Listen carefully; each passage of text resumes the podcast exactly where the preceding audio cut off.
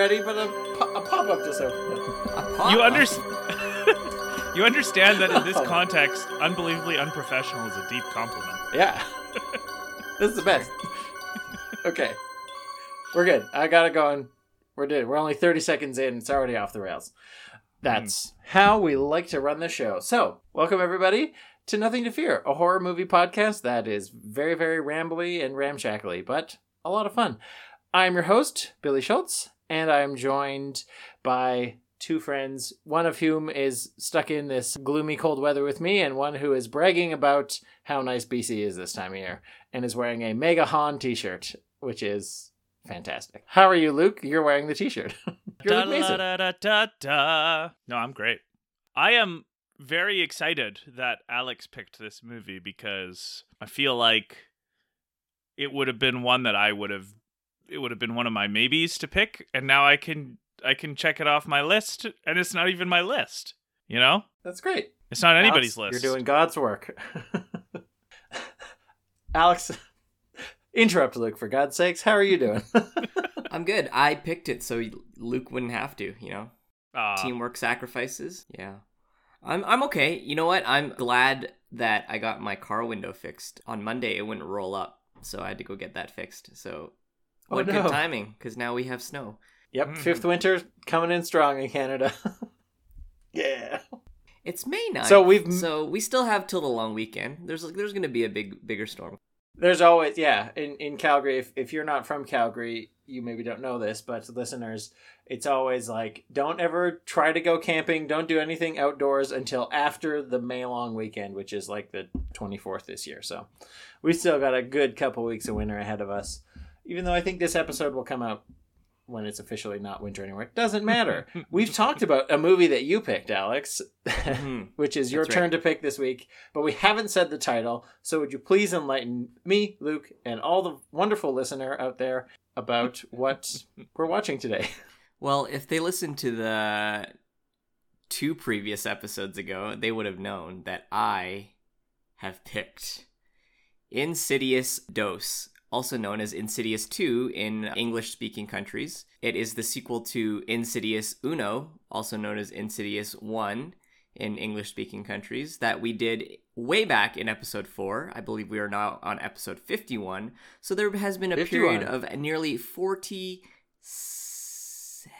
seven, seven, 47 episodes of the storyline. And we are, you know, I think it's due that we find out what happens next to Josh and, as Billy likes to put it, Luke Wilson, Josh Wilson, Patrick Sway- Owens. Sway- Swayze Wilson, anything but Patrick Wilson. I think I think Anything. it's time that we find out what happens to, to him. Yeah, I think so. Did I introduce that correctly? It was great. It was wonderful. Although I do think that Insidious 1 was just called Insidious. Well, in non-English speaking countries, is this movie called Intusius? In in I trying. Indosius. Yeah, that actually makes more sense. Indosius works a little bit. Indosius. I was like trying to think of like Insid to us. In I don't know. Doesn't matter. We don't have to, you know, Fast and the Furious it. too fast, too insidious. Yeah. But like it needs to be another I word, so it's like too too inside. I don't know. too insouciant. Is that Ah what- yeah, too oh, that word means? insouciant, too insidious. if you don't take evil seriously, evil will take you seriously. There we go. Hollywood, are you listening? All right. So yes, this is a, a sequel. We watched the first Insidious movie very long time ago. Go back and listen to it if you want. And I'm excited to find out what happens with the whole family and the haunting and you know, getting a little bit more of what this the further is all about because I believe at the very end there's a dangling thread of Josh is now possessed by his like childhood demon who is like a scary old lady and we're to figure out what happens with that. The poster for this movie looks like we've got Renee holding her kids, and there's like a creepy rocking chair with like a tiny figure on it, and like just a rocking chair in shadow. That's that's creepy. That's creepy. Did you know rocking chairs weren't actually invented until curved wood was invented? Yes. Yes. Okay, well, just just wanted to make sure everyone was on the same page. A little bit of a woodworking history lesson for you, if you will. Okay, Ah. well, give us the rest of the history lesson. Well, that's it. Like you know, you know the No, mechanics of a rocking chair. You need to be able to rock, and you can't really rock on like a straight like ninety degree angle of a two by four or whatever. So you know, in order to have that rocking motion, you need to have a curvature in your wood, and in order to have a curvature in your wood, you need to have certain tools or sandpaper, as you will. So rocking chairs weren't invented until those those came into human existence. But once they did, you know, babies have never been the same. They've been rocked. Rocking they've been all the way down. yeah. To anybody who's a woodworker listening out there, I do not vouch for Alex's words on this. Hey, I statement. took this is this is I took Alex's a couple statement. years of shop class. I know all about the different grits of sandpaper and how to go. drill holes into wood. Yeah, but like, would sandpaper have been the technology when rocking chairs came out? Wouldn't there have been other forms of sanding? They might have used like rocks or like maybe some kind of like animal hide. Yeah. I Yeah, can't say for sure. I'm not I'm not a historian in in primitive technology tools, but I am a historian in different kinds of woodworking. Jesus Of himself made cabinets. Sure. Yeah, yeah, Jesus had a uh, loved, he could make you make you any spice rack you want. Jesus. Jesus had the best cabinets. He had his minister for fishing, his minister for sailing, his minister for wine Minister making. for baking. I believe Yeah. there were 12 of them. and the the accountant backstabbed him, right? oh gosh. 30 silver pieces was all it took to turn that cabinet That's it. into a counter. And in today's money, that would be one hundred million dollars. So, about Insidious 2, Thank I had you. a thought. I Thank you. thought about it. Luke, this is maybe the first time you've put the podcast back on track, but Well- let's hear your thought about it. I thought I thought it'd be fun to shake it up a bit. I I love that we're doing a movie that is a sequel to a movie that we did so long ago. Cuz I think it's going to be really really interesting to hear our thoughts about a film that I'll say now isn't very different from the first one. So in the sense that like I don't know, have either of you seen it before? I I have. No? Okay. I have not. You you've seen it before, Luke? I am shocked. yeah, right.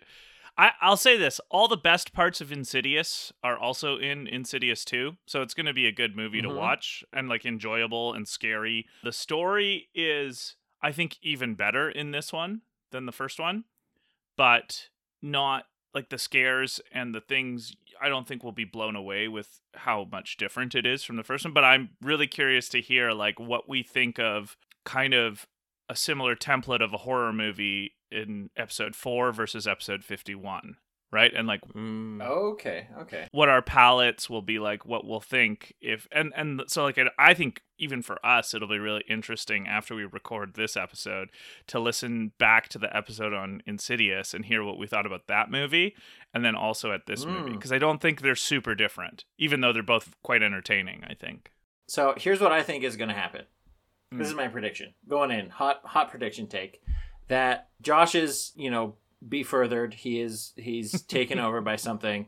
And it turns out to be way worse than Lipstick Face Demon, and so Rose and Lipstick Face Demon or Renee rather, and Lipstick Face Demon have to team up and fight the ultimate evil. How close am I? well you got the first part right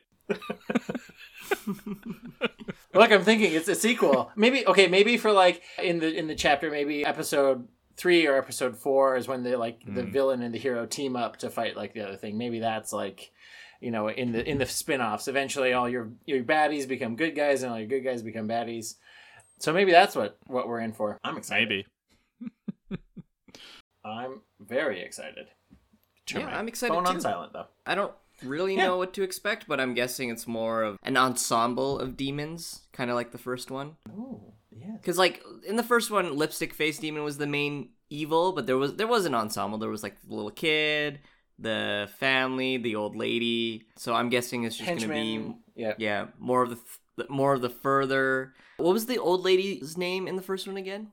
elise Elise. Yeah. So you know, spoil spoilies for movie one, but you know, listen to episode four. So she, I assume she died because Josh killed her as he was Hmm. possessed at the end of Insidious one. So I don't know if she'll be in this one. Mm. So well, we'll see. We'll see. I am, yeah, I'm looking out. forward to it. it. It's a cool universe, and they were a lovable family. So They were a lovable family. I hope we get to see more. Like knowing this one, I'm gonna be on the lookout for like corners of rooms and like shadowy areas to see if there's you know because there was that big scare in Insidious one where the kid is just sort of standing facing the corner of, of a room and you don't notice it. So I feel like we're primed for that, and I'll be on the lookout for that. And yeah, there'll be probably Yeah. some jumpy scares and some fake jump scares and hopefully the, the movie sells up. So, do you know if this one is also done by James Wan or is this a different director? Like, has it already branched off and someone else is doing it? Are you asking me or Luke? Because I happen to have the answer. It's still directed by James Wan and it's still written by Leigh Whannell. Yeah. Oh, okay, cool.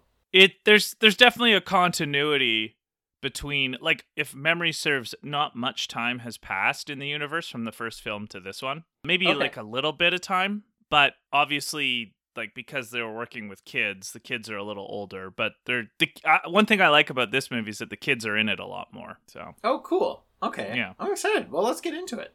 Cool. all right. Let's do it. Let's do it. All right. So, just uh, listeners, remember we are going to be spoiling the movie when we come back after the trailer break. So, that is your warning. Please don't get mad at us for spoiling the movie. That's kind of the whole idea about this podcast. And also, as always, check out Does the Dog Die for triggers and frightful scenes that might be like too hard for people to watch or too hard for people to handle. And then, you know, just go in the rest of the episode with that knowledge that we may talk about those to- topics. But We'll be back in a second. It's trailer time. coming home. We're gonna be at Grandma's house for a little bit. If I belong, all will be Nothing's gonna bother us. Not anymore. We have our son back. when you're We are a family again.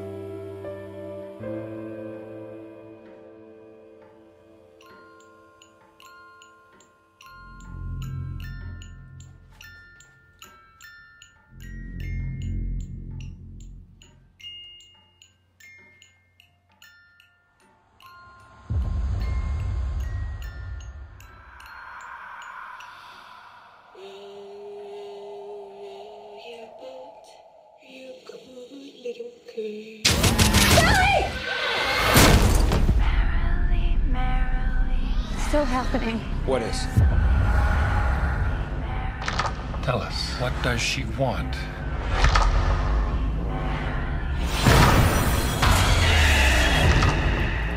I heard voices in the hallway.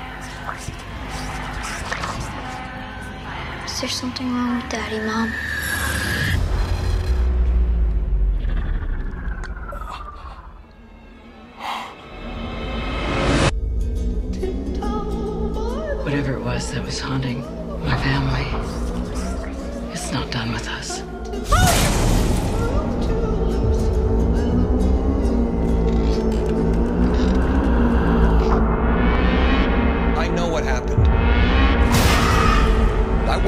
Place to get our son back, and something evil followed me. Get out of my head!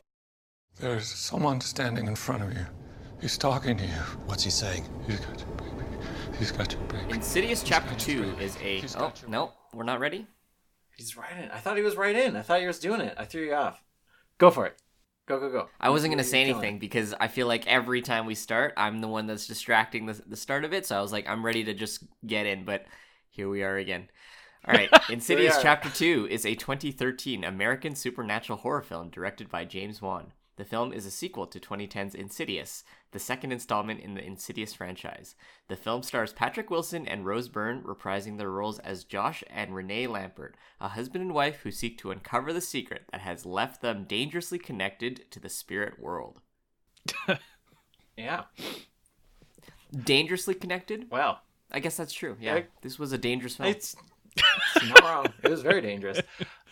And like the next day. hey? Yeah. Well, yeah, I liked Okay, I'm going to dive in. There was there was parts of this movie that I liked and then there was a very large part of this movie that I absolutely did not like at all, and we'll talk about that part later. Mm. But what was your overall impression of of the film. Y'all, Alex, what was your what was your take on Insidious 2? I think like horror wise, it's like it was it was a good movie. I was scared at certain parts. I really liked how it connected to the first film. Like really mm-hmm. connected. It was like almost like in chronolog chronologically, it was the next day. But in terms of like all that, you know, lore and the background, I thought it it was like a really cool way of blending these two movies and making it into this insidious cinematic universe, as you will, which The you know the ICU. Strange, strange yeah. There are multiple ICUs in this movie. Yeah, and then yeah, I, I think like we'll talk more about this later, but I think that whole time travel aspect was really neat. I feel like they they had already known what they were gonna do in this movie when they had written the first one. Like it hmm. feels it feels really natural that way, so that's what I liked. It it felt deliberate, yeah. Yeah. I thought the villainry aspect of this was not as good as the first Insidious, and a lot of the time it felt almost cartoonish as to like, haha, I'm the evil guy and this is my monologue and I'm gonna talk to you like this. It it, it took me out for sure. But yeah, I mean like say the villain the villain would have gotten in trouble for talking like that though. yeah. Yes. Like yeah, yeah, exactly. yeah, overall I think overall I think it was a good movie. I really liked how it connected with the first one, but I didn't like it as much Yeah. as Insidious. okay. Luke, you you've seen this one before. Yeah, this is like the Right? third third or fourth time I've seen it. And so this time I was trying to concentrate a little bit more on some of the more ethereal aspects of this film and the broader Insidious franchise because I think all four movies are really good at what I notice is the cinematography is really cool in this movie and it's Mhm. it's quite subtle but there's a lot of scenes early especially where Renee is starting to be feeling like she's still haunted or there's still a haunting going on. And like the camera is like at like 12 degrees of an angle, right? It's like just slightly off the axis. Mm-hmm. So you get this distorted but only a tiny bit feeling in a lot of those shots and it's like moving on a dolly it looks like it's moving on a dolly while it's tilted at a very slight degree. And I know that that's like a really subtle thing, but this movie was so cool at having these very, very, very slightly off centered shots that I think again it's incremental, but it adds to your feeling of of being disconnected just a tiny little bit from a more realistic type of fil- movie, which I think is really cool considering considering these movies are about an astral field, right? Like something that's just kind of off that you can mm. you can still kind of connect to, but you can tell it's different. And I thought that the, even Yeah. the, the angle of the camera is really cool at doing that. And then on that as well, the house, like just Insidious does such a good job. These these movies do such a good job of having a setting that you can see different angles in. So like there's like open doorways down one hallway or open to another one. So you like see the you see the woman, but then you don't as the camera's moving across mm-hmm. like a threshold. And I just thought like very much like the very first house in the first Insidious, like this is a perfect horror house to be having these. And then mm. just like how all the sounds and the use of that piano and the strings, the really off-putting strings, like you've heard you've seen and you've heard all of these things in other horror movies before, but not quite like this, right? Like Insidious Right. figured out how to take the basic chords C, G, and D and make a brand new song that everyone loves. You know, like it's like taking the old and making something really authentic and original with it. And I love that. And then mm-hmm. because I know we'll talk a lot about the story because it's contentious, but the last thing I'll say is uh, this movie really like the color red is so in Yes. the Insidious franchise, and I you can notice it a bit in the first one, but just like wow, that is a powerful street light that makes that red window shine like that. But even like the lights by the red gate and just red around the house, I thought the color red was used so Yeah. well. Yeah, so I agree with Alex. I think this is this is a pretty good movie. Not quite as good as the first Insidious, but a very very strong sequel. Way better than most horror sequels. And it's not perfect. I think the story is probably the weakest part, but the horror elements are really good. Yeah, yeah, and just just to go on your point about the like slightly tipped angle and making it feel really sort of off kilter. This was actually going to be a point I brought up earlier as like a nitpick, but kind of helps to throw you off center when we see so the movie opens up and it's actually 1986 and we get a vision of like young Ellen and her like friend Carl and they go to Josh's house and like they're doing that whole like we're gonna put you under so that the lady in the black dress doesn't like bother you anymore and it really bumped me and i actually looked it up on my phone because i was like i swear to god it's old elisa's voice on this young actor Yeah. and it's dubbing over and like it just it bumped me so hard and i looked it up in fact yes it is ellen burstyn recorded the di- the dialogue over top of it and that's why it looked so like it looked like it was dubbed like it wasn't like mismatched I have to nitpick here. It's not Ellen Burstyn, it's Lin Shaye. Lin Shaye. Who's Ellen Burstyn? Oh, Ellen Burstyn was from Exorcist. Right. Okay, sorry. Pardon me. Lin Shaye. I'm good with actor names, though. Yeah. I never get those wrong. okay, anyway. Sorry. No. Yeah, but having like old, uh, like old Lin Shaye do the like voiceover on this like very young, like twenties something woman was just like, what is how what is happening here? And then also in that starting scene with Carl, and I think both times I couldn't find any evidence online while I was looking while this movie was going. I was on my phone a lot during this movie. I will be right up front with that. There's a lot of speculation that that actor had a fake beard on both times, and it looked real bad. Like right away in the first season, I was like, "That's a fake beard. That looks awful." And then the second one with his like goatee, I was like, "That's also a fake beard, and it also doesn't look great." and it just like pulled me out. So if we're wanting to be the most generous about it being like a movie about being off kilter and Yeah. like not sort of grounded, then great job, Leigh Whannell and James Wan. great job. Carl just made me think of like a tired and kind of sad Colonel Sanders the whole movie.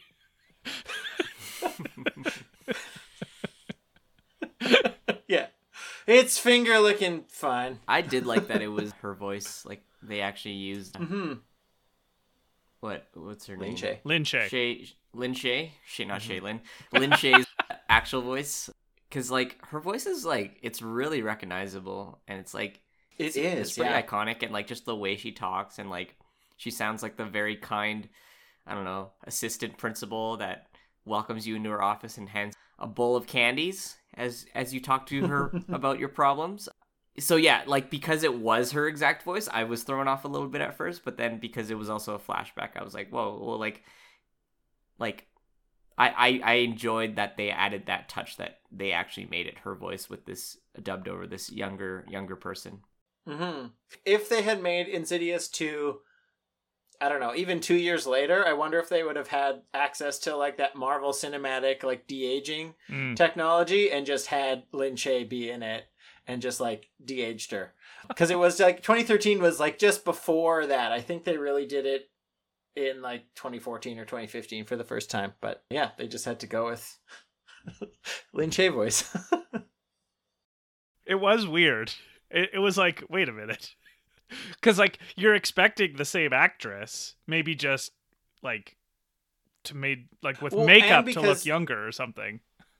yeah because you hear her before you see her as Yeah. well and i think because like the shot it- that comes in where it's like it's just like from behind you see you see i think josh and lorraine and then it's just like her hair and her shoulder and then you just hear this voice and you're like okay so maybe they're just gonna not like have her face because she's you know visibly older from what she would have looked like in 1986 but yeah no it was I like I like It that they used a real human though. It looks so much more Yeah. authentic than you know in Rogue One when they had Mhm. fake Leia. That looks so Mm. bad. Like it yeah looked that's true. really Fake Leia bad. was bad the fake voice looked bad or sounded bad. It's just like use a real person. You can dub over it. Like Mhm. you can dub to a point where it seems authentic, and it did seem authentic. I, I think it just threw it off for a second because her voice is so recognizable. it, it yeah it was just like sitting right in the like almost almost all the way out of the uncanny valley but still just like i got like a foot hanging over the edge of the you know the Mhm. valley wall i know that's not how valleys work but it doesn't matter Well, I also this is an aside, but I I've because I've had this little time here in BC, I've I watched The Mandalorian for the first time. And I don't know if the two of you are caught up all the way on The Mandalorian. Are you, Alex? Mhm. Yeah. Oh yeah. So I thought the de aging, I, I won't spoil it for anyone who hasn't, but the de aging at the end of The Mandalorian was probably better than certainly Rogue One, I thought. I don't know. It was. It has gotten way better. Yeah. Well, the Rogue One de aging wasn't actually de aging. It was completely like computer generated. Like real, like if we're talking actual de aging using the same actor, it would be like in Oh, Captain Marvel. right, with right, Sam, right. Sam Jackson. So Yeah. was the Mandalorian a different actor and then just digitized on the face? It was. Yeah. Okay. Yeah. Well, that technology was be- is better now than it was five years ago. I'll say. Yeah, fair enough. Yeah. Back getting back to Insidious, I will say I don't think I missed any of the like hidden ghosty bits in this movie because I was just immediately like scanning behind and anytime there's a shot where you know there's a character and you can see most of a room behind them like it's like a kind of a wide shot. I'm like all right look in the doors look in the corners of the ceiling look on the floor like look at a window like just is there a drape is there a gauzy you know drape? Like i'm looking behind that thing. What's behind there? It's just like every single thing you're like okay where is the ghost gonna come? Because it's it's gonna happen. And it does a couple of times but it also like doesn't it, i think it doesn't happen more times than it does.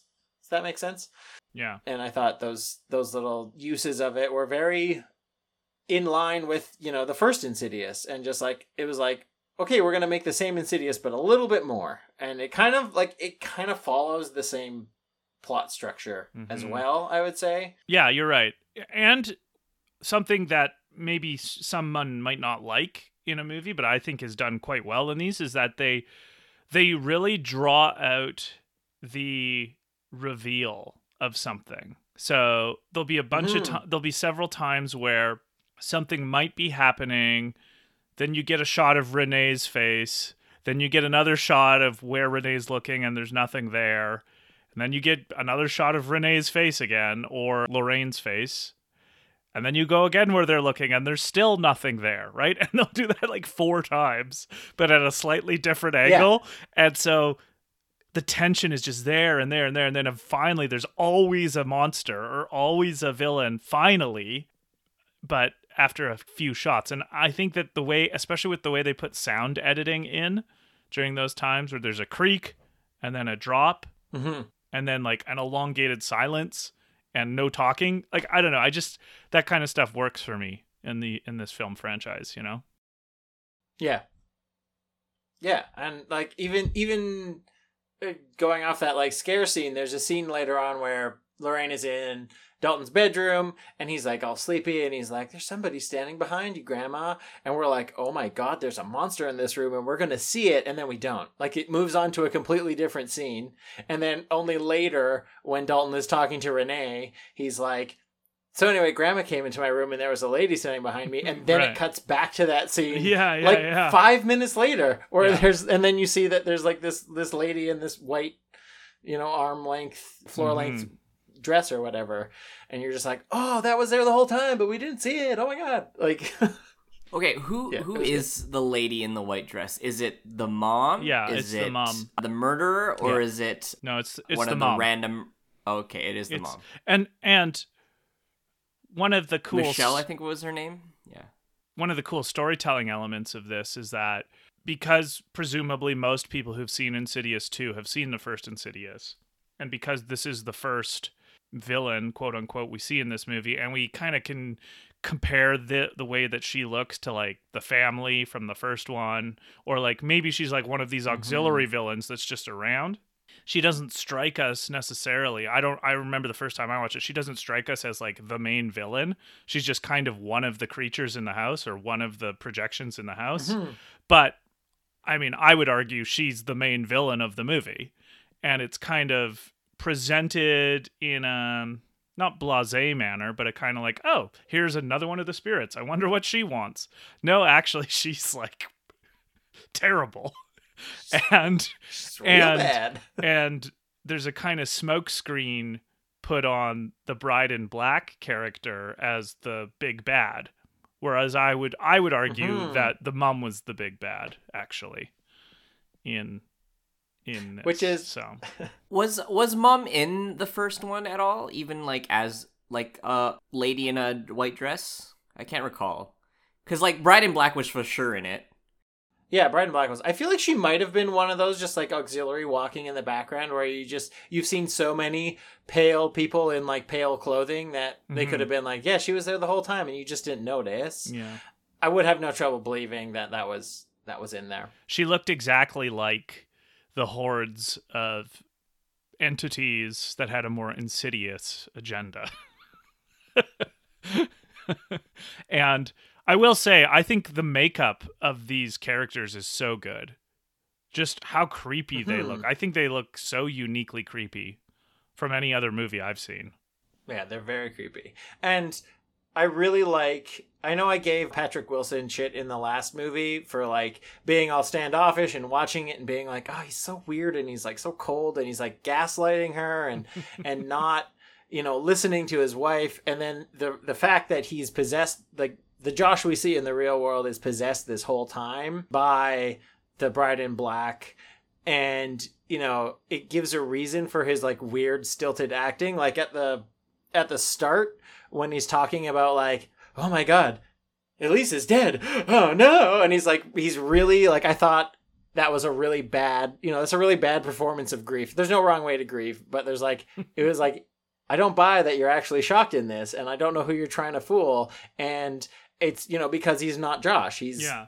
you know this other character who's inhabiting this body and so like patrick wilson did a great job in this movie he he has a perfect like smile with like murder eyes look that he can do Mhm. which was just so creepy and so effective and then you know again to the makeup point the fact that they made him look like older and more run down and like shittier the way the longer the movie went is just like mm-hmm. okay all right this is like a big a big check in the the plus column for me for this movie Luke, you know how one of your gripes in older movies is like the characters just don't talk like how real humans talk and Yeah. like they have answers to things right away?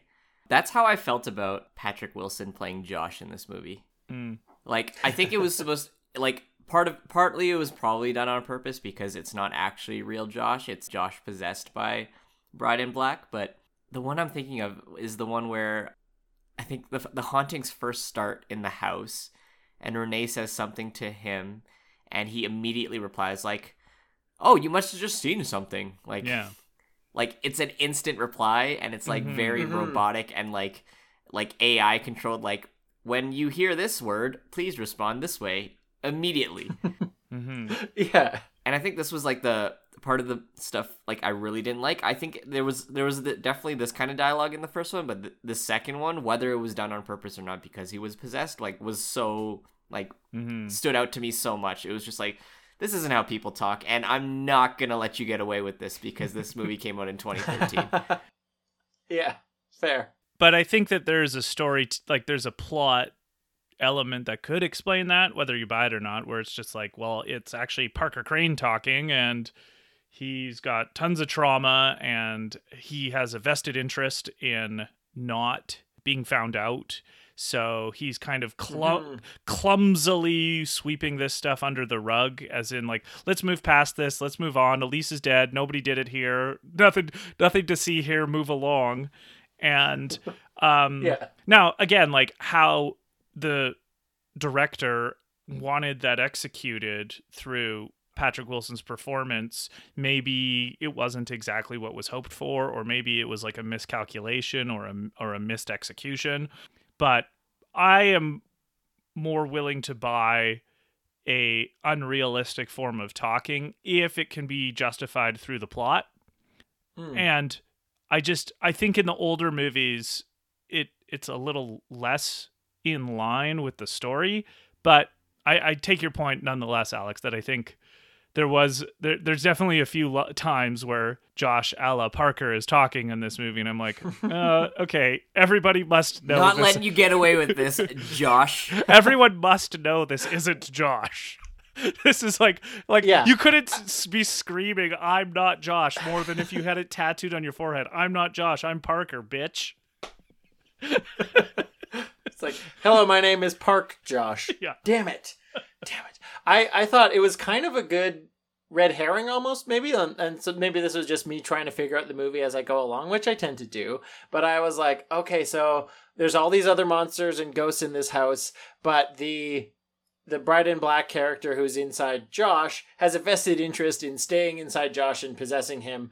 And I kind of got, the, I kind of thought that they were going in a direction where you're right. He was, uh, he was trying to stay inside Josh the whole time, and it behooved him to just be like, well, there's no such thing as ghosts anymore. We're, we're, all, it's all Yeah. fine. It's all good. And then I also kind of thought that it was going to go in the line of Josh in like our world, Josh, the one who's possessed, was like trying to be an, like getting annoyed at the other ghosts because they're like still haunting, and it's like if they don't stop haunting, she's gonna ask more questions, and then I'm gonna like get yeah, yeah. exorcised right out of here. And Exactly. like, can everybody just be chill for a minute and let me like do my possession? Like go like go somewhere else. I thought that was where i was going to go. It did end up not going that way, but that would have been funny.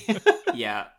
I think at the end of the day, it just added to that like cartoonish villain feeling that I got from Parker. Was like, huh, there's nothing to see here. I'm Josh, by the way. Let's uh let's pretend nothing happened. it's me, normal Josh. I'm normal Josh. I love to be alive because I'm a living person who doesn't know what being dead is like at all. Look hey, at me, kids, living do you like want to go get iced cream? Well, Yeah. I wonder if they had the plot of Insidious 2 planned out uh, by the first one because they kind of painted themselves into a corner for the audience by making it very clear that at the end of the first Insidious, Josh wasn't Josh.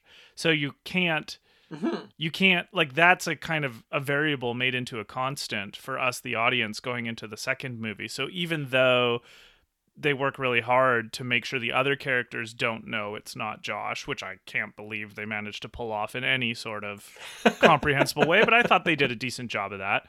Us as the audience, we're sitting there, we're like, okay, that's not Josh. we know that already. yeah, that's not Josh. So they kind of have to write a movie where we still are wondering what not Josh is doing because we know it's not Josh. Like the mystery of this movie is not who is Josh Josh or not. The mystery is well, Where is Josh? where is Where's Josh Josh's actual- and Who is Josh? what what is when is Josh? What is the motive Why is what what is a motivation of one of these entities that takes over a real body, right? And that's something they didn't Mhm, really mhm. explore in the first movie because the first movie was just it was as simple as it's evil and it wants to be alive. Yeah, well, that, that that's Yeah. the motivation. It wants to have a body to possess. I think that's like, wasn't that the motivation for every yeah, but this movie we get a backstory, right? Well, and the the demon the, backstory? All right, let's go. Yeah. the further the way the way the universe works as far as i understand the further is a place where everybody goes when they die there's all the dead spirits plus there's demons plus there's your lipstick face demons and well we didn't we didn't see we didn't get a check-in from lipstick face demon in this movie but in the first movie it seemed like yeah there's these dead these dead spirits that haven't moved on and that want to get back into the living body and that's like level one scary but level mm-hmm. two scary is there's also demons who are getting in there. So we kind of like just visit with the like the level one baddies Right. who want to just like they just want to be living again. And they even mention that you know the reason why the bride in black whose name is parker crane we're going to get into it later wants to possess josh in 1986 too is because he wants to be a child again and didn't get to have this like childhood Ugh, it's messy. And like so mm-hmm. that is kind of the explanation about why these ghosts are like trying to possess people, but then the dead spirit can't inhabit a living body, and then we see it like physically aging Josh throughout the movie. I think that because this movie is so smooth and well produced and and well made from a technical point of view, it kind of overshadows some of the what I think is actually kind of tricky storytelling devices that they had that they kind of forced themselves into from the first movie Mm-hmm. because if you were pitching Insidious 2 it'd be it'd be like kind of like you'd have I think they had to be a little creative because at the end of Insidious they're like well Josh is Josh is now the bride in black in in reality what kind of movie could you possibly write where he doesn't just kill everybody in the house in the first five minutes right like what like that would be the lot like if i had no idea of insidious 2 and at the end of insidious like well they're all dead mm-hmm. like Yeah. so He's just gonna go on a rampage. so you you have to write in something like a backstory for the bride in black, aka Parker, so that he is not going to immediately kill everybody in the house, so that we can have a movie, right? Right. And yeah. then they wrote what they did, which is what they wrote for that backstory, and I think. I, I, I really They think could have done it so many different ways. well, they could have, and I think I think if this movie was made even two years later, it wouldn't have been written this way. You know, like I think Yeah. I think it was actually like weirdly because it's only eight years ago a movie of of the era because it's just I think it's a more hot button issue now. It's a late Kind 2000s, early 2010s movie. It's Yeah. not a 2010s movie, right? Yeah. yeah, good point. Well, okay. Let's okay then. You know what? Let's talk about. We're we're dancing around point it. We, we have to talk about it. We're we're- we're gonna just talk in. So the the way the the Bride in Black works is the Bride in Black is is is not a lady like we thought. The Bride in Black was a serial killer, a male se- uh, male serial killer who dresses up as a woman to kill his victims, and that like for me, obviously mm-hmm. trans girl here that was like a huge red flag because there's so much portrayal of you know serial murderers and there's so many examples in movies where they're like the killer is a, a man wearing a dress and that like because that is the type of gender non-conforming content we see in movies that is what like a lot of people form their opinions on and it stokes the like problems with you know these like bathroom bills that are popping up all over the place because they're like they're afraid that all trans women are just like men wearing dresses who want to like sneak into the bathrooms. We aren't. That's not how. That's not what's happening. It's net zero percent chance that's happening. And it just like it really like as soon as they saw we saw Parker in the hospital in like a flashback and they're like he was admitted here because he tried to castrate himself. I was like, oh my fucking god, they're gonna do some like weird gender fuckery and it's gonna annoy me. And it did. It annoyed me. And I like for the whole last act of the movie, I was just like, no, I'm mad. they didn't have to make it like uh being being trans is not a mental illness, and the narrative sort of made it seem that like oh he was like pressured by his mom. So the character's not trans. The character is is a cisgender male whose mom made him dress up as a girl and call himself Marilyn. And so that is interesting because it's like you're causing somebody to live a truth that's not theirs and it's Mhm. going to mess them up. But the narrative of like being forced to be someone you're not makes you a serial killer is just like, oh, it's yucky. I didn't like it. Mhm. Big trigger warning, everybody. Post dated trigger warning. like, it just. Yeah, I, I don't think this movie would be made in 2021 or even like 2018. I don't think it would get across the desk because it's such like a. It's just yucky. It's just.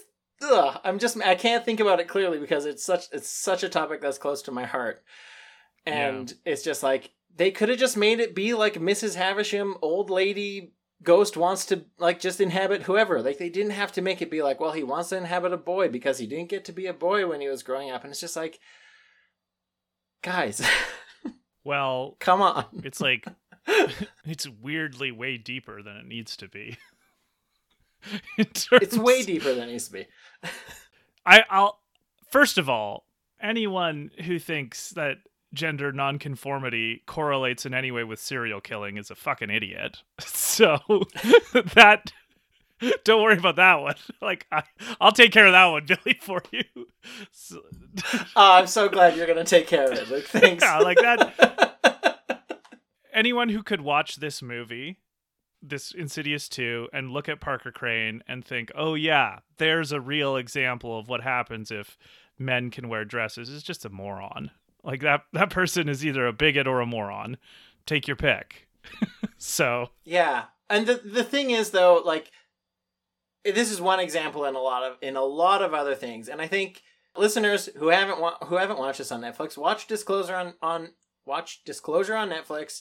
It's about 80 minutes long and it just talks about like trans representation in the media Right. and how it is you know the narrative of like the man in a dress is like psycho the crying game like there's just like there's just like case after case after case of like negative representation of trans right. people and gender nonconformity that it gets like championed by these people who like are transphobic and hate you know people who are gender nonconforming and Mm. There's not like there's not like another side of the coin like we're starting to get Right. a little bit now where we're seeing positive stories of trans people living like their best lives and living their truth and it's being made by people in the trans community and the gender nonconforming community and that's great it's just like the scales are so massively balanced one way where they're like like think about Ace Ventura. That movie, I loved that movie. I can never watch Ace Yeah. Ventura 1 again because the Right. character is this trans woman and like y- you know, at the end they bend her over and show that she hasn't had bottom surgery, she doesn't want her, she's tucking or whatever, and everyone's like, "Oh my god, blah, barf, barf, barf," and it's just yeah, like, yeah. this is gross. It's like so many other civil rights and human rights issues throughout media in history, I guess, kind of, right? Like Yeah, you you watch some of the cartoons made in the 40s and you want to puke, right? Like it's just it's horrible the racism that you see in in all of these old forms of media and I guess the hope and I it sounds like it is trending this way, which is great, is that it it starts to be noticed as a negative thing and then portrayed better as we shed more light on these issues for people, right? hmm And I think, yeah, like Insidious 2 is probably the last era of film where this kind of film would be made. You know? I would love to. I, I hope. desperately love to hope so. I hope so. yeah. Yeah. And I mean, I don't know, like obviously this thing is a, a much closer to you, Billy, than to me or Alex. I I I would I would say that the people who wrote this movie, I I didn't think I didn't get any sort of like intentional negative impositions on their part, Yeah, but still kind of tone deaf maybe is what you're saying.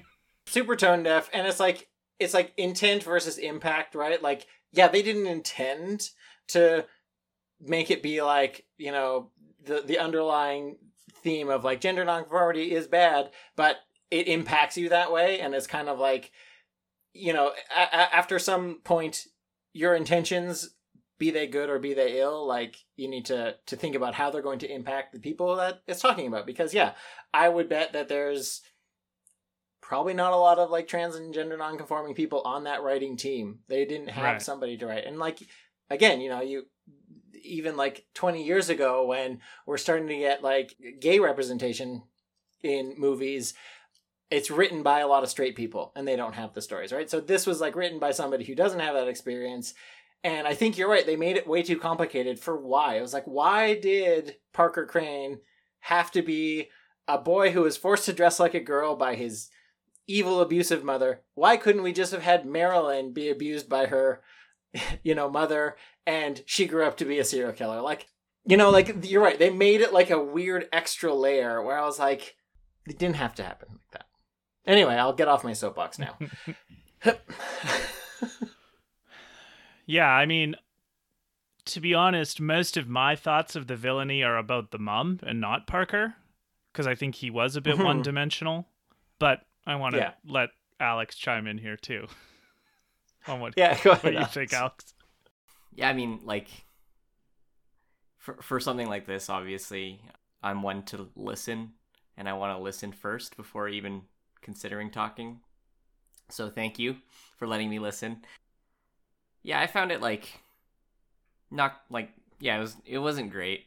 I I do I do kind of want to maybe ask you this question, Billy. So Mhm. not to pr- like not to defend this movie anyway or to praise it in any way, but like so in this movie we're we're presented with Parker who is a cisgendered male whose mother is forcing him to, you know, wear dresses and to have a girl's name and Mhm. we see, you know, how damaging it can be. Not like just da- damaging in general, not damaging to the point where Parker becomes a serial killer, but like obviously Yep.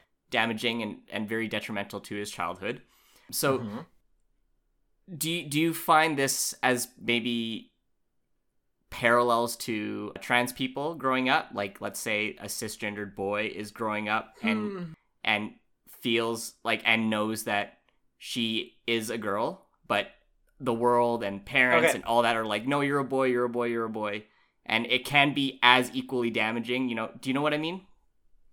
I do know what you mean. I'll just do a little bit of corrections, a little bit of a corrections corner Okay. here. So if you know a trans girl grows up and transitions, then at no point in time was she a cisgender boy, right? So if Right. Okay. Parker Crane had been trans, then even though she was like assigned male at birth and grew up like being sort of socialized as a male, that doesn't mean that somebody started out as cisgender and became transgender. I was not born cisgender. I was born transgender. It just took me a hell of a long time to figure it out. So it's not like, yes, the parallel is there. They're like, they are making this boy live a truth that is not his own. And that's bad. But yeah, it wasn't like if he was, you know, he went along with it. You can make somebody who was cis become trans. It's just like mm. it's just not that happened. I I was trans the day I was born, and it just takes a while. So, like,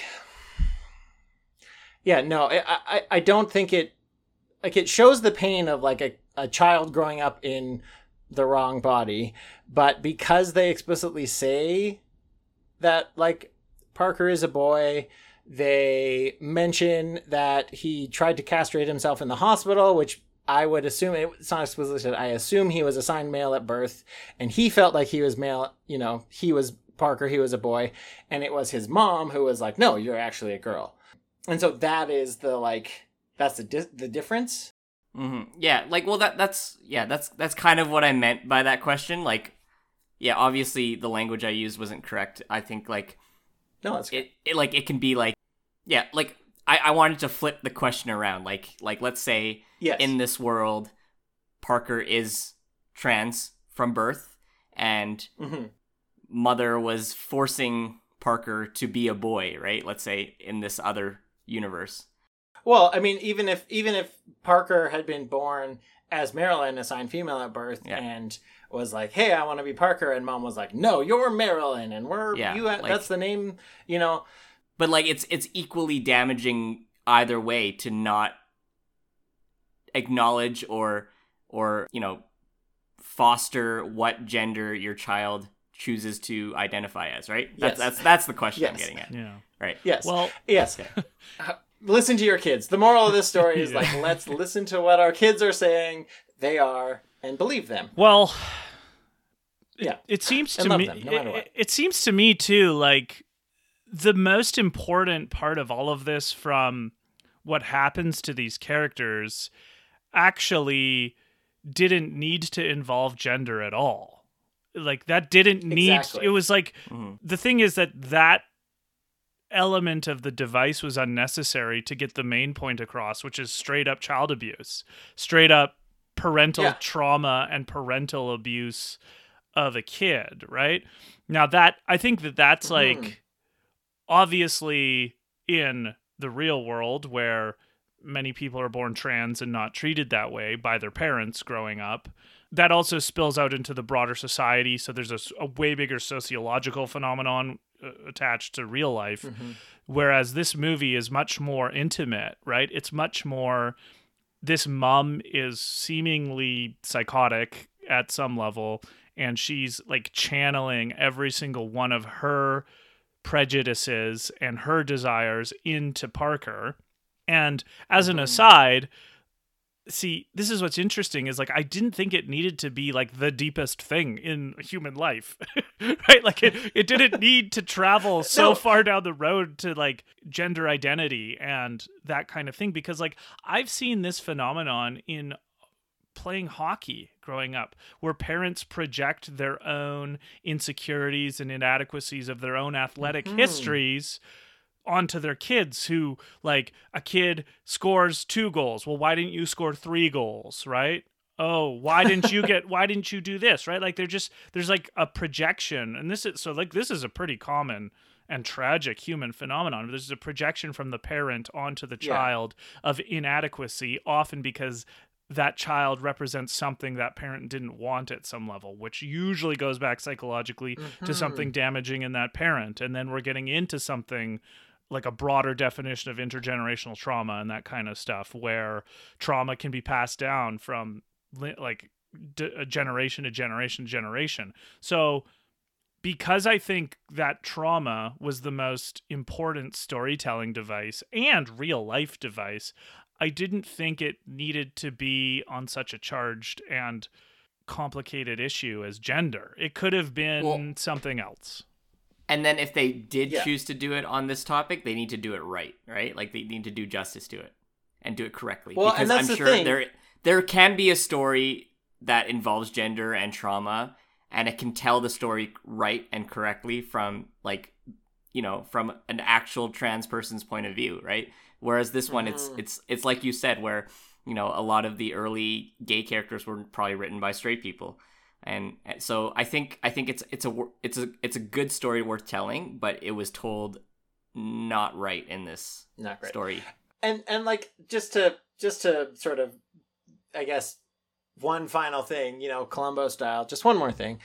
The the fact that it didn't really make sense though why was his mother making him kill these people? Like that is not uh, that was maybe i missed it but that didn't feel like it was satisfactorily explained it was like parker was raised as a as a girl by his mom and he didn't like that da, da, da, da, da, and now he's a serial murderer and dresses like a bride. It's like what?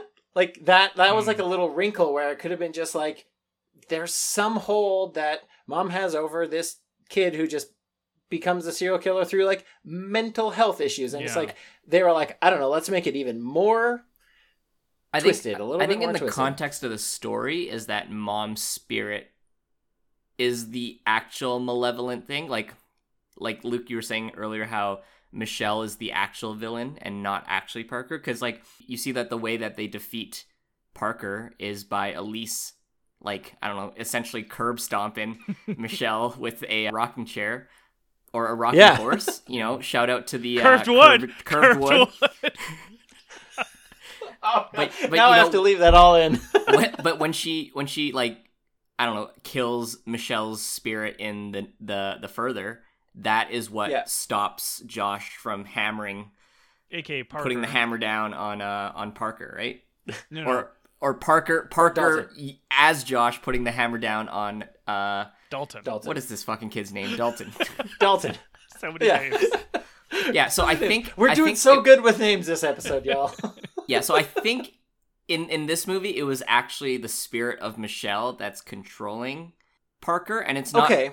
it's not parker because lorraine talks to kid parker and it's like i need your help so it's like at the end of the day maybe parker's not actually the villain it's really michelle who's using parker who's Okay. using josh to do these things So okay, so this is maybe projecting. You'll forgive me, astral projecting, maybe. but is there some evidence in this movie, Luke? Maybe you can answer this because you have hmm. seen it a couple of times, where Michelle died and then took over Parker and made him do the like murders. Is that something that was in there, or No, I don't remember No? that. Okay. I think when we're getting to this level of figuring out what happened, I think it's interpretive, yeah, a little bit. I Right. like I like Alex's take of that because Elise rocking chair or rocking horse stomps her, that's what stops Parker. I think we're also Yeah. supposed to just like we're supposed to think and this is another contentious issue, but who knows? Like I think we'd have to maybe talk to psychologists more about this, but Parker got so fucked up by the trauma imposed on him as a child by his mom that it kind of deranged him. And that that derangement and abuse and not being able to live the life and the way he wanted to all contributed to kind of his insanity that he then Yeah. becomes a serial killer. And that like that could be a point against the movie too in reality i don't know. But i think like that to me is the most logical explanation for why he became a serial killer is that he got so abused. Now again like i just think it it didn't need to go as far as it did to still make the same point and then it brings in this whole host of other questions about it because it went as far as it did.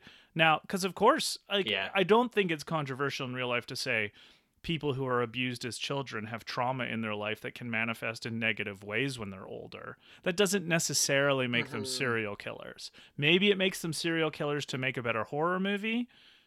Maybe that's a bitter pill we swallow Yeah. for this film but I think that yeah, you're right. Like the serial killer element wouldn't be as contentious if there wasn't the gender nonconformity element to all of this. I don't think because Yeah. Yeah, I think it was unnecessary to like add that in there. people can get messed up in all sorts of ways, and they can or can't become a serial killer. And I and and that's why I actually really like like to to maybe to segue to something that I think is really positive that can come out of this kind of movie with this kind of motif, which I'm Okay. s- focusing more on the parental abuse to trauma aspect than the gender aspect, which is Okay. in the two things, two two very specific scenes. In the further, Elise taking young Parker and saying, "It's okay. She doesn't control you."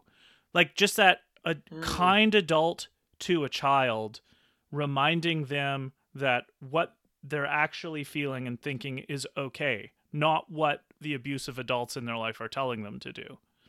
And then additionally, just the way Renai takes care of her kids in this movie was so uplifting to me, like protecting her sons, hiding Foster when Parker, aka Josh, is banging on the door, like doing whatever it takes to keep those boys safe because she's loves mm-hmm. them.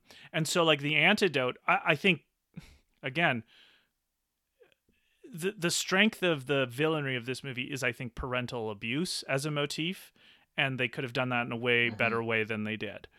But the antidote is also in this movie, which is the love of Elise for and the care of Elise for Parker, and then the way Renai loves and cares about her kids, and then when Josh actually does too, right? Like Josh is actually care like there's actually so much care in this movie from our heroes or our mm. or our good the good people that I think Yeah.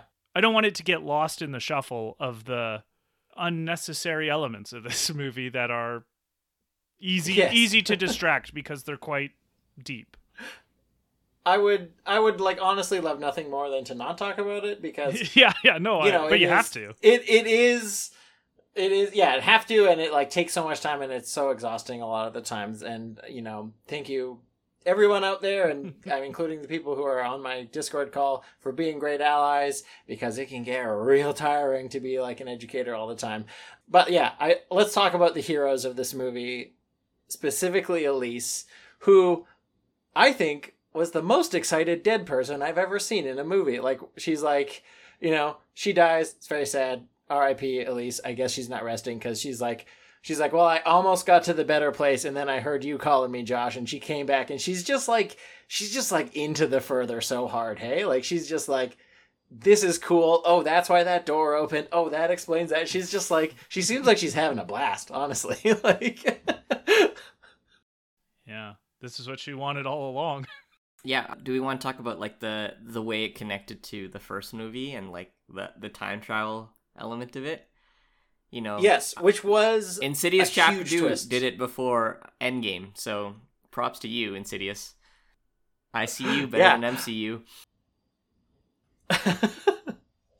I thought it was really cool, and the fact that the there's a setup early on, and this isn't necessarily time travel but Renai keeps hearing the piano get played, and we are meant to think like, oh, this is another ghost because there's so many ghosts. This house is these people are all just there's a million ghosts all over the place, and the fact that it's Josh trying to connect to her through the further and through the the piano, I thought that was a cool twist that I actually didn't see coming. And as soon as you know, you get this the the scene where Patrick Wilson is talking to her and he's like, "What's that song? I've never heard it before." And she's like, "That's the song I wrote for you."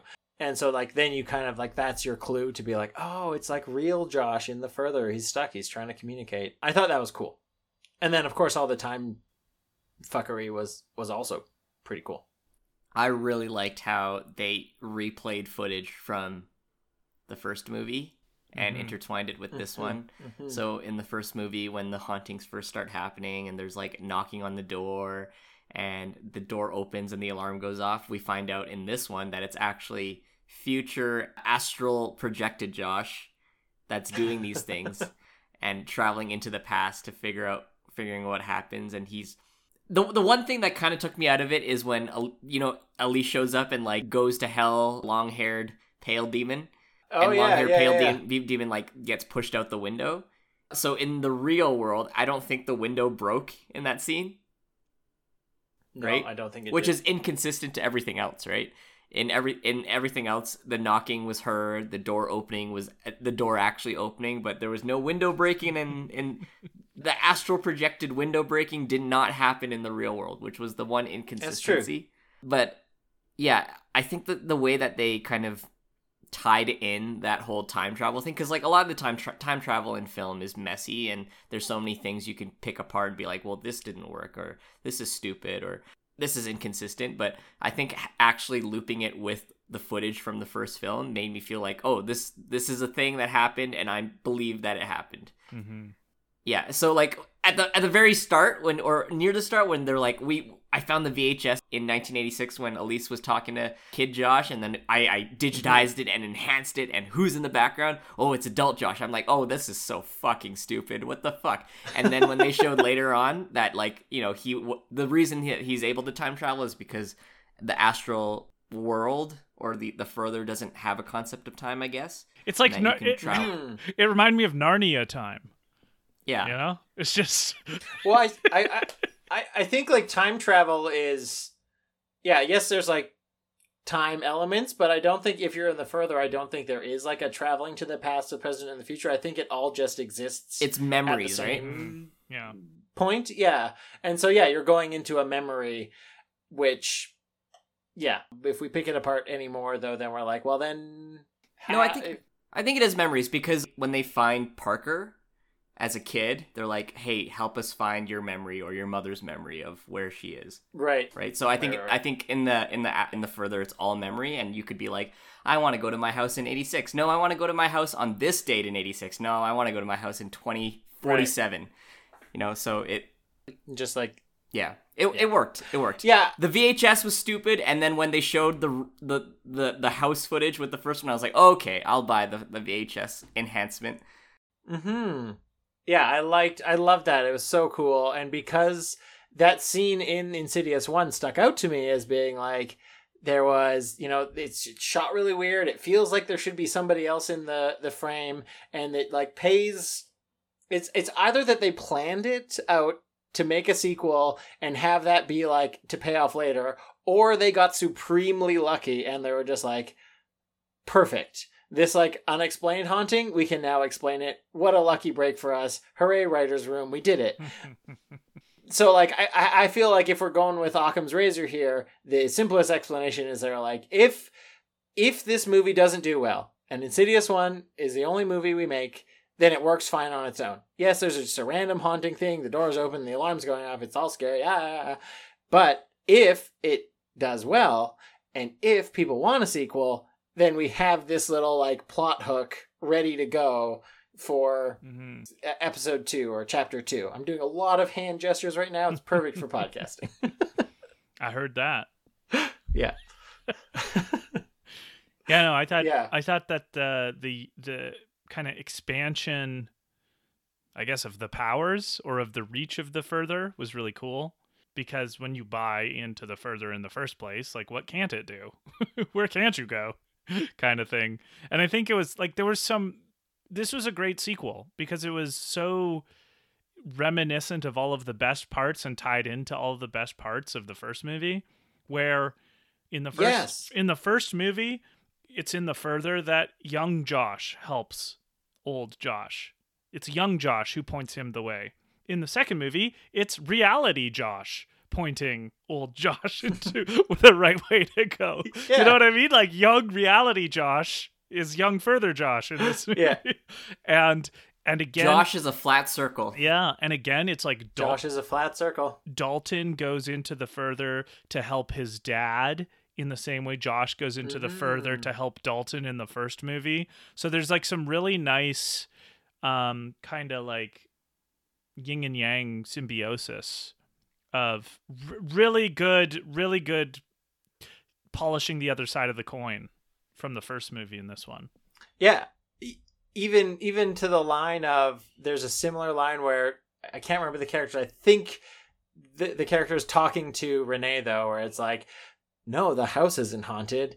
It's Josh," and it's like a very similar line to like, "The house isn't haunted. It's your son." from Yeah, the first right, movie. right. And then like even in the opening credits they had they had everything which I thought was just like, oh, this is a neat callback to the first movie, but it pays off because they had scenes where it's like there's a shot of the baby monitor and there's a shot of like the old room. There's even a similar shot of the like the little glass globe over the light or the overhead Mhm. light. Like it was just very much like, hey kids, this was from the first movie and just remember you know it was kind of like a previously on Oh, and there happens to be another fucking grandfather clock in this house too. Oh my goodness.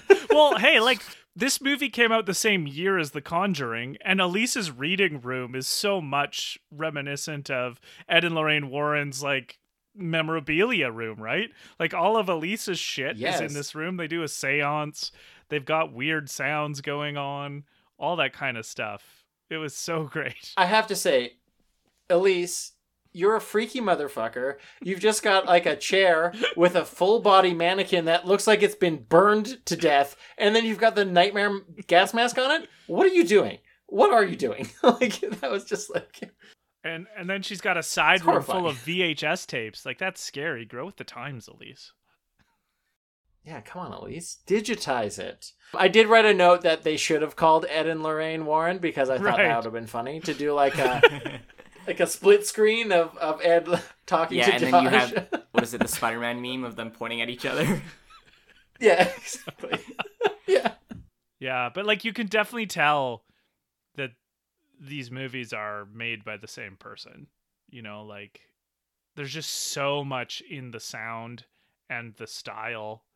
We're like, wow, this is all. Mhm. I, I I really feel like we're gonna get some revelation where the Conjuring, everything in the Conjuring, is in the same universe as Insidious The Insidious, and is- then somehow also in the same universe as Saw. So we're gonna have Jigsaw. Sh- we're gonna have Jigsaw show up in The Conjuring Seven as the villain. well, you know, they did have another like old man in a hospital bed who turned out to be like a, a killer at the end. And like, you know, even you can you can say like Michelle just like Saw, well, technically Michelle didn't kill anyone. She Right. made Parker do Right. it. Like well, no, like, see, I think again, this is far from a perfect film, but one of the things that, like, you can really tell Leigh Whannell is a horror lover, like a lover of the horror genre, because Insidious, Mhm. the whole Insidious franchise, it does great callbacks to other films, but also, like, even just that 80s look of Josh's bedroom with the like neon lit fish tank and the the light and just the the decor it's like oh my gosh this reminds me of poltergeist this reminds me of paranormal activity 3 Mhm. like there's just so Mhm. much of and then of course because they've got like three major franchises they can like reference their own franchises with their own thing so i think that and and obviously i've read some interviews with leigh whannell like he's just like his movies are part love letter to the genre on his part hmm I think, yeah.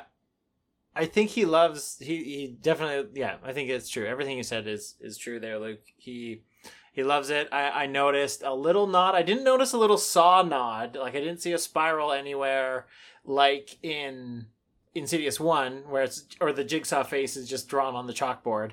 I did notice though that in Foster's side of the bedroom, there is like I thought it was a British flag, but it turned out to be like a folded up Australian flag mm-hmm. because there was like one of the the seven pointed star on it, and I was Yeah. just like, and that made me think like Leigh Whannell is Australian.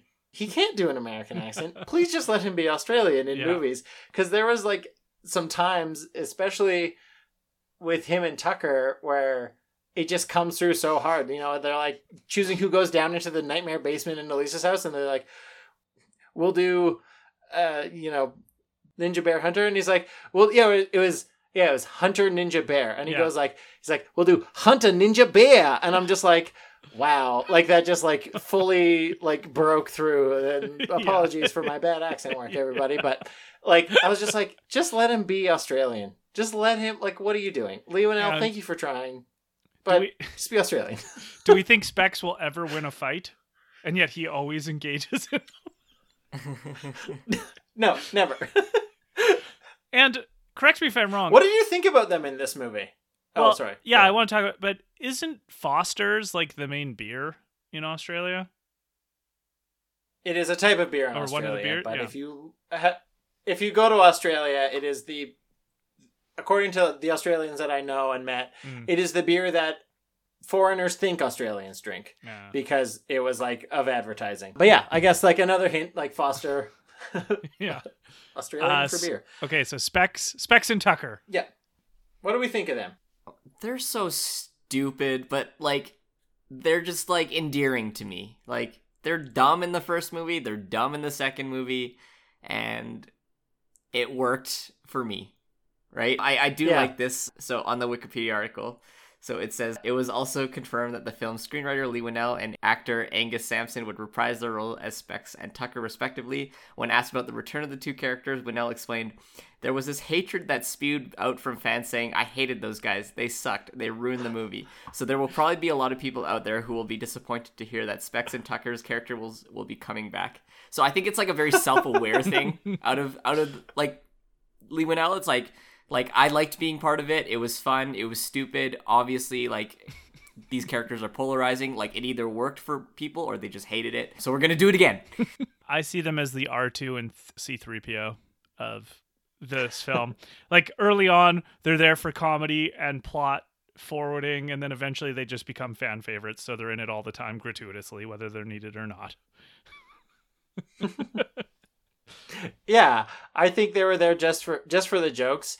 I think some of them some of the jokes were like good and well placed. Some of them, you know, as a little bit too gratuitous. Like especially the very last scene when everything's all resolved and Tucker like bursts through the wall and is like, "Ah, let's go!" I was just like, "Okay, How how about the one where murderous possessed Josh, like Parker possessed Josh, is like hunting down his kids and Renai, and you you pan over and Tucker's snoring on the ground yeah.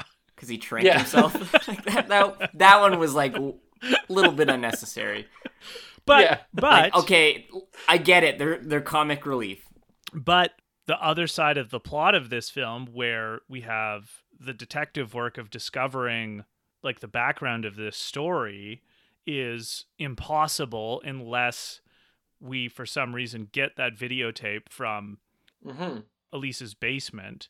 So they're the only characters at that point in the film, I guess, other than Carl, but he was out of touch. Like they were the. It made sense that they were there to go into Elise's house because they worked with her. Like uh, there weren't really any other characters who would even know where Elise lived, and finding that videotape yeah, was the thing that made them contact Carl. So, like, at Right. least at the beginning, there were they were plot necessities as well.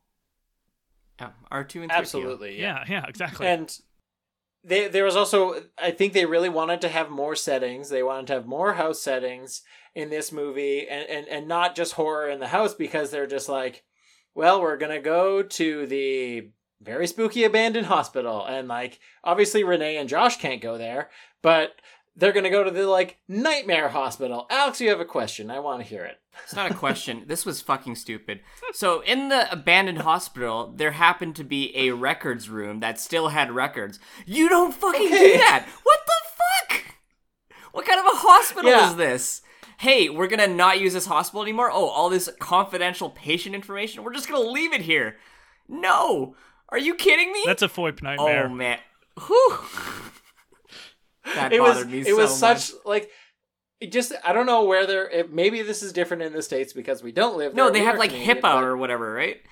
but but maybe yeah maybe this was a day where they're like well i guess ah, the hospital's out of money. Okay, everybody go home. Lock door and just like leave it. Like it's just like what? And and the thing is, but that's such a trope though.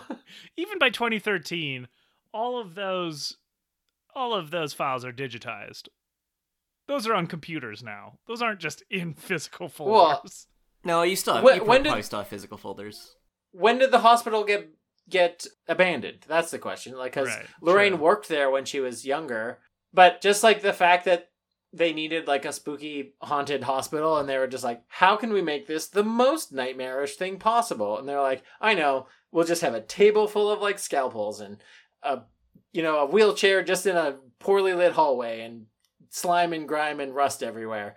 And it was just like, okay, this is scary, but did we did we need to have it? Like, Okay, I don't know. So It- it this ho- this hospital setting would have worked if in this world there was like a nuclear apocalypse, right?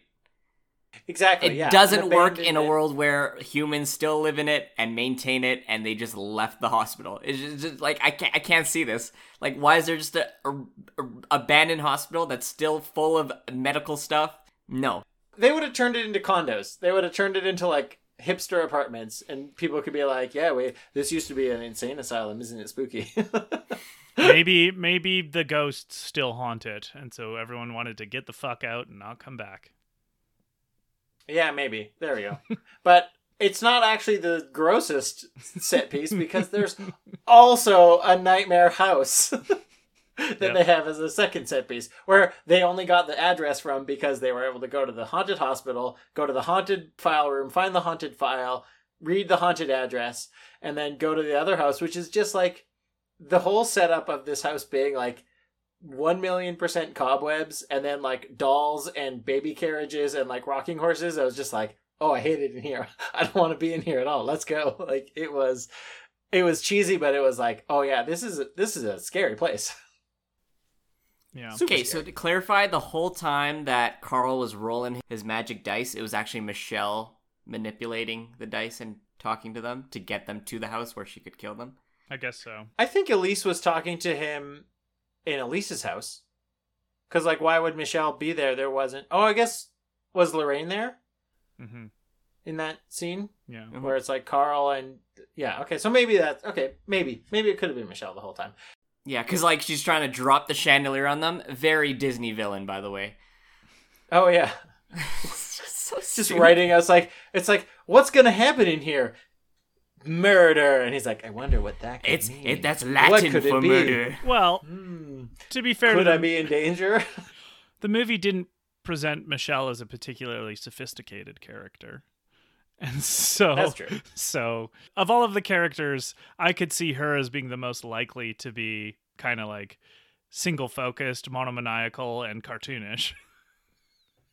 oh, she was very Yeah, when I first saw Michelle, I was like, "Oh, I didn't know we were watching 101 Dalmatians here."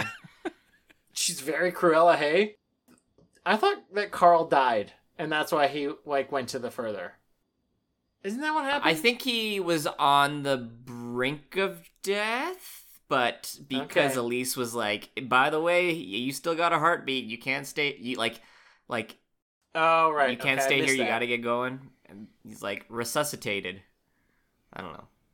That's Was that's a that minor scene in detail there I can because- over. I will be like very honest. The last like ten minutes of this film, the last like fight and the last stuff, I was like furiously scrolling through my phone, being mad about the like twist behind Parker mm. and the Bride in Black. So I kind of missed a lot of that part. So was there a scene where?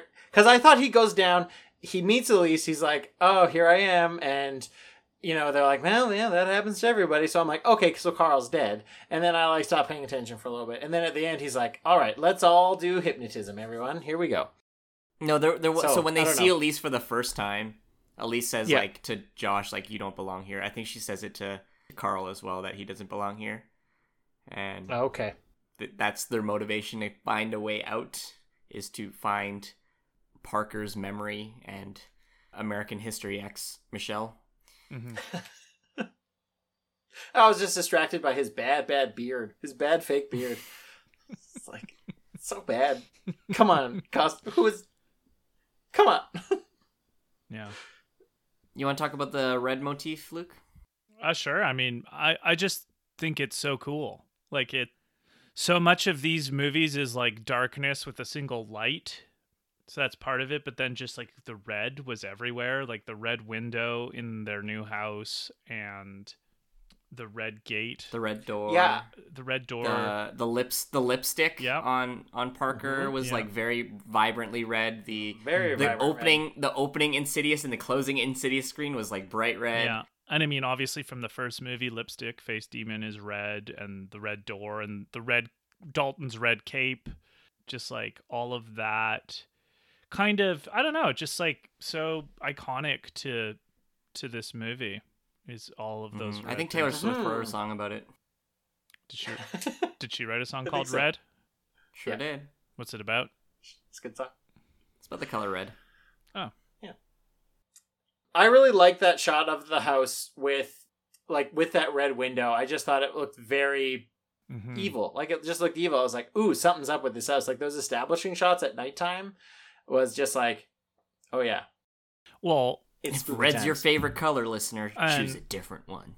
another horror genre throwback that I think this series does so well is like those long, lingering, kind of isolated shots of the single house on its own, Mhm, which mhm, is mhm. very reminiscent to me of Amityville Horror, like that franchise, which like the most iconic shot of that is just the house from the outside and like these like really old colonial Victorian looking houses on I guess we're supposed to assume is the East Coast somewhere of the I thought I saw USA. a Somewhere, yeah. Californian license plate. Oh, really? Yeah. May- well, that There might have was, a been a, mistake. there was a palm tree, actually. Ma- yeah, maybe. So maybe it, maybe it was Maybe the Ohio, Ohio. from Yeah. A Nightmare on Elm Street. Yeah. Thanks, Luke. Well, We because- at the same time. At one point, like the dollhouse in Parker's bedroom, Tucker knows is a, a Rhode Island red. so, Rhode Island Red, That's Which I thought was a type of chicken. yeah. No, I, I think the kind of unspoken features of this movie are really good. Really, really good. Hmm. So, without without spoiling, I guess in Sid 3S, Luke does is it follow Tucker and Specs and Ghost Elaine or Ghost Elise as like a new ghost hunter Actually, like no, I'm just here to help other people? I'm pretty sure Insidious 3 is a prequel. So I actually think hmm, right. if if memory serves correct, Insidious 3 is the story of when Elise first meets Specs and Tucker and the case that they work on together. And then Okay. I'm pretty sure Insidious 4 is like Elise's origin story and that ghost. And so again, I I could be crossing my wires here a little bit, but I wouldn't be surprised if the end of Insidious 2 could be part of the story of Insidious 5 because I I heard a rumor hmm. that Patrick Wilson is reprising his role as Josh Lambert for Insidious 5 and might even be directing it. So, Patrick Wilson In- loves a horror movie. in Yeah. five DS Yeah. or in Insidious five. Fast Five. I like all of the Insidious movies. I think the first one is the best because it's the most novel, and then I think all three are very high quality derivatives of the first film. Hmm. Yeah.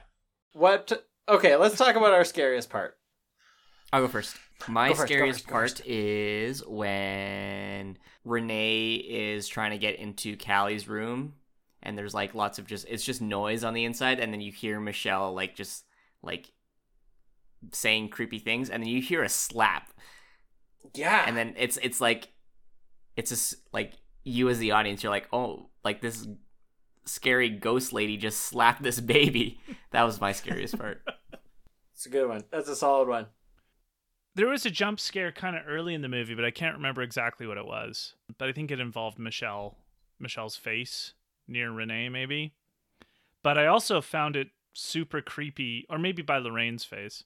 I found it super creepy, the like near the end of the movie, when just before Elise kills Michelle, we get like a kind of a longer camera take on Michelle's face and it like looks like it's changing and getting scarier and creepier while she's killing Josh, I guess it is. Yeah, like her lipstick is like all over her teeth. Yeah, it's and really she's just got like a wild yeah. I, I found that shot super unnerving, so I'm gonna pick that one. Fair.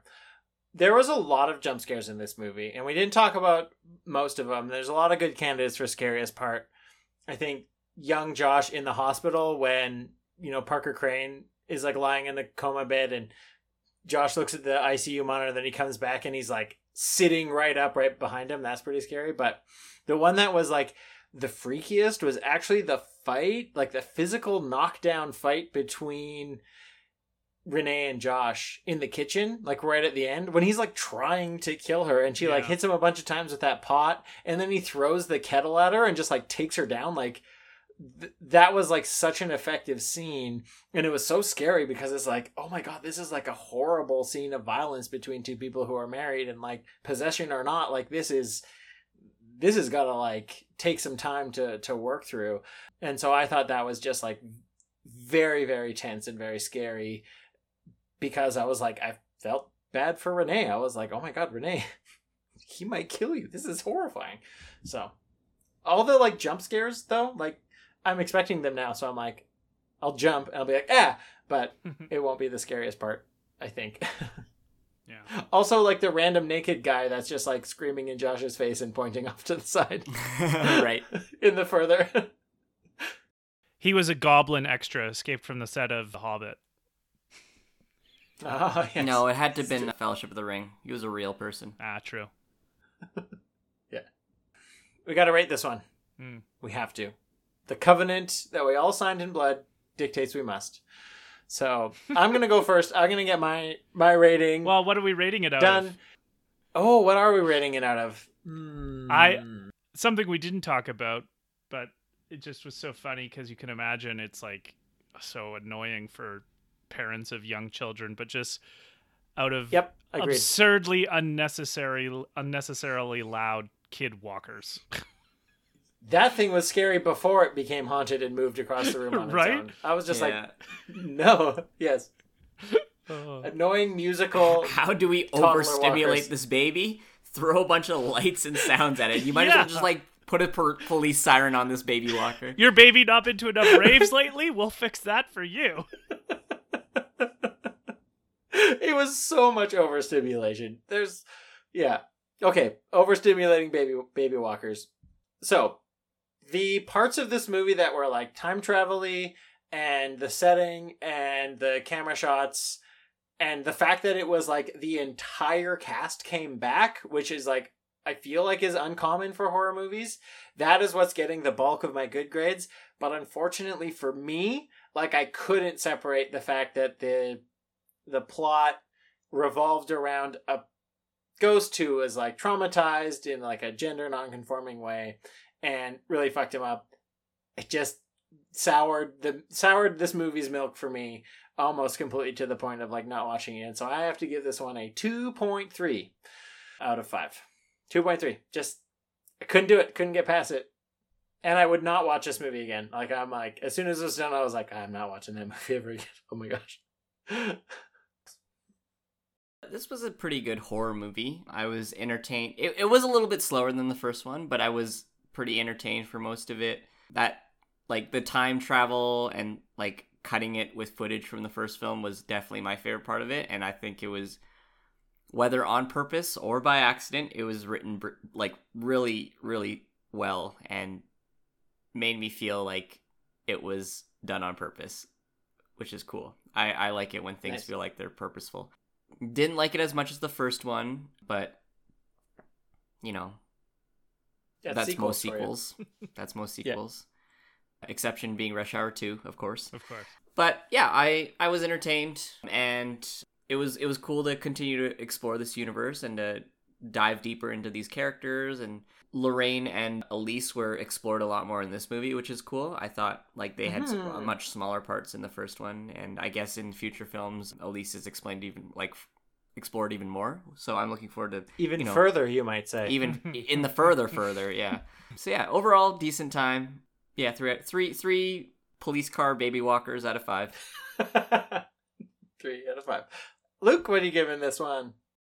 Yeah, I actually enjoyed this viewing of it more than any of the other ones because of how good I found, how much more appreciative I think I am of a horror movie done well and technical hmm, okay. and, and like technical elements of it being really impressive and I'm I'm a sucker for a good homage and so knowing how much more intricately Leigh Whannell and James Wan weave in their homages to previous horror movies and and their own horror movies and their own kind of like Easter eggs. Like these kind of these movies are full of Easter eggs for that kind of fan. So I think that all of that was done so well, as well as like the cinematography and the acting was great. The story was by far the weakest part of it, and not even like the super weirdly the supernatural elements were the best part of this movie.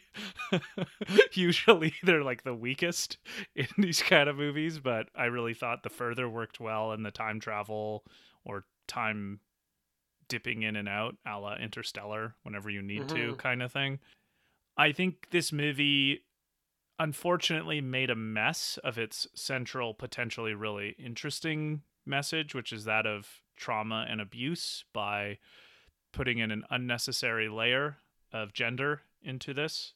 There were probably a hundred other ways they could have made the same point and one way to make it poorly.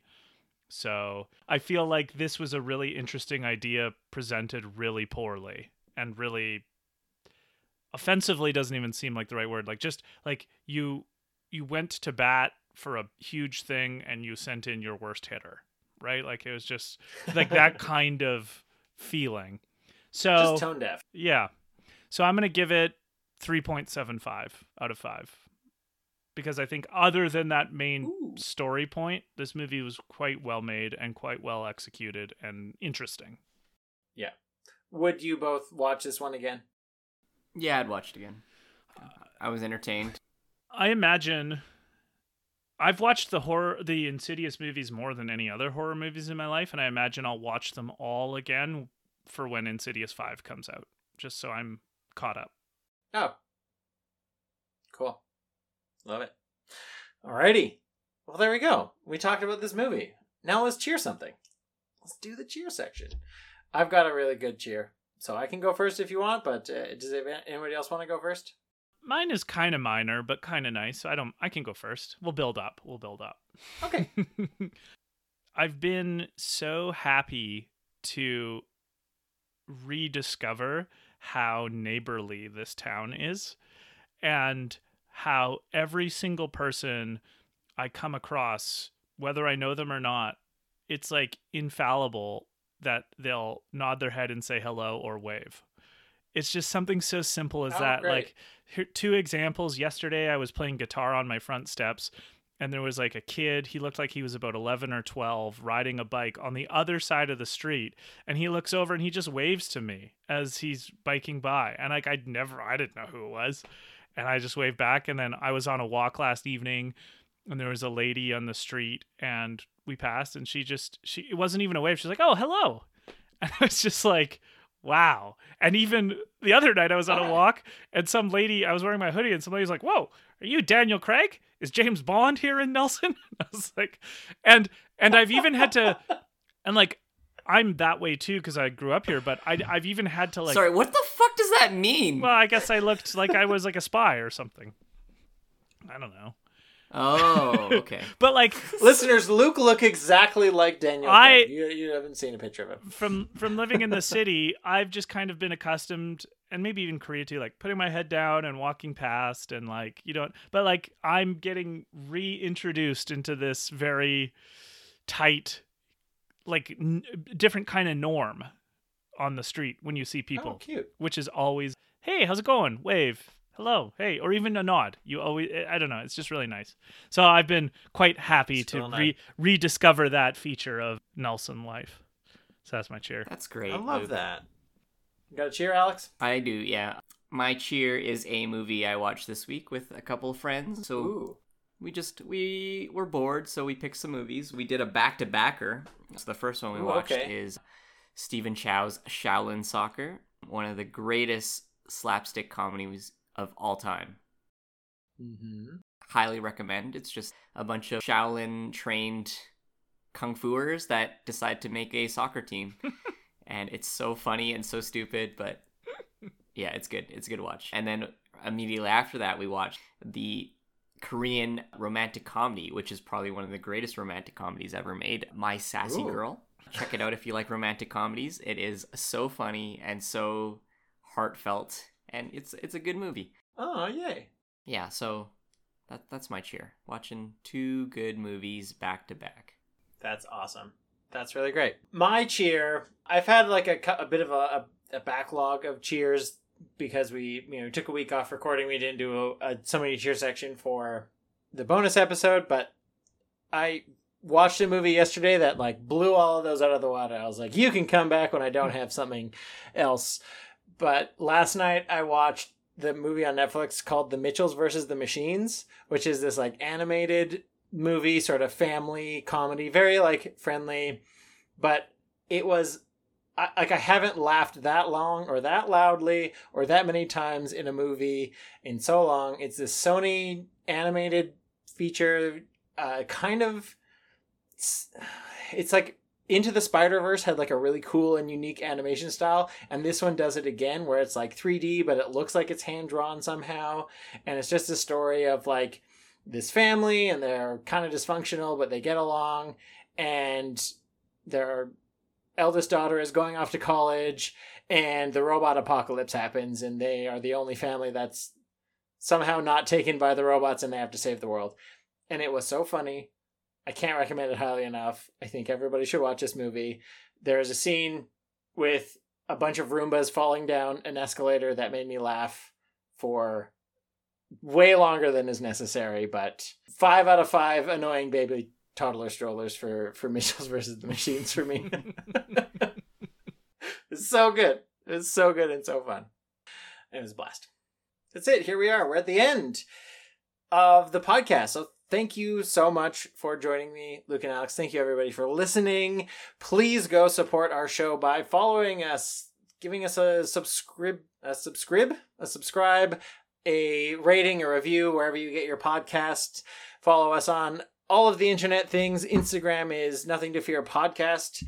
Twitter is NTF Pod. You can follow me if you want to talk to me. I'm at Billy by Design. That's I before E when spelling Billy, and there are underscores between the words. And let us know how you like this movie, or tell us if you have a favorite horror movie that we haven't covered, and we'll put it on the list. It'd be it'd be great to hear from some of the fans, and it really helps us, you know, do well in the charts. If you want to support us, we do have some merch that is always linked in the show notes. Buy some cool t-shirts, buy some cool coasters, and help support the little show. Help us grow. And yeah, thank you to Katie for the design. Thank you to Madison for our daytime and safety design. Thank you, Alex, for writing the music. Alex, can people find you anywhere if they want to talk to you? Yeah, if you want to contact me, you can find me in a properly abandoned hospital where they actually get rid of records, and there is no record of me there, so that's where you can find me. Also, alternatively, you can roll a bunch of letter dice, and if it spells a word, that's an answer to a question you can ask Alex. There we go. Yeah. You have But to be Luke- really good at like Scrabble if you're a dice reader like Carl is, right? right? And to pick out the exact words. And then that one time Specs was like, Ang- Anglis. What's an Anglis? Idiot. Spells it's an angels. abandoned hospital. Luke, where can people find you? on the internet, really true fiction, if you want to listen. And I I feel like it's a running joke now, so I'll just keep contributing it. I have done two recordings thus far for Liberal Soul, so there have actually been Whoa. recordings happened for this now. So maybe the by the, prophecies come true. maybe by the time this episode comes out, we'll be that much closer to to Liberal Soul coming out. Yeah. Getting closer. Always always growing, hey? Always growing. But it's your turn, Luke, to pick the movie for next week. So tell us about it. What are we watching next week? Well, I know that the three of us like to wallow in the pit of culture and jokes and the gutter, you know, and I, I put up with it because, you know, I have to. But truth be told, I am I am a highbrow a I am a highbrow literary and artistic snob, so I think we're gonna go high art on this one. We're gonna we're gonna watch Stoner 1893's comedy. a, a film by Edward Edvard Munch, 1893's The Scream, Ooh. Gonna do Scream. aka Okay. yes. Thank you for seeing through that very veiled. yes, we're gonna do the highbrow, high art, 1996 film Scream. Oh, the one with Courteney Cox. Oh yeah. Oh, okay, That's right. nice. I have never seen it in its entirety. Surprise, surprise. I have seen it once. I have seen it once. I scream, you scream, we all scream you know- for We've that movie. we slash I have talked about it so much on this podcast. I was like, we we just got it. It's you. We just It's you. Yeah, it's me. We got to do it. It had to be your pick. Yeah, it had to be one of your picks.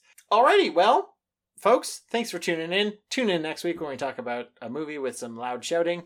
and remember, they're just movies. There's nothing to fear.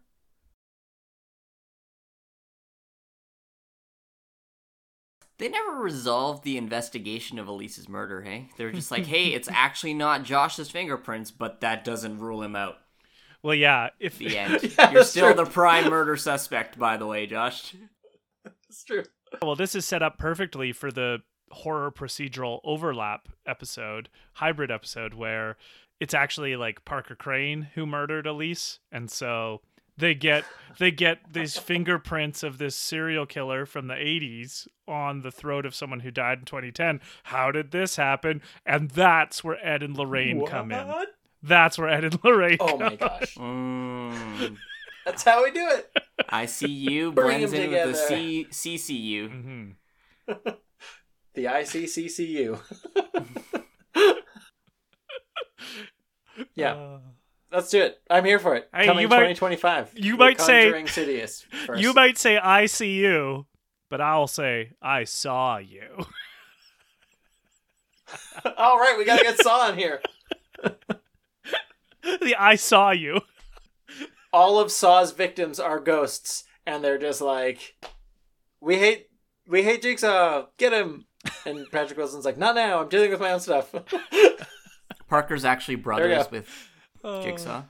this is so yeah. Oh, there it is. Mm. yeah they had a similar look All right. They Yeah, did. they're both old. They're both old.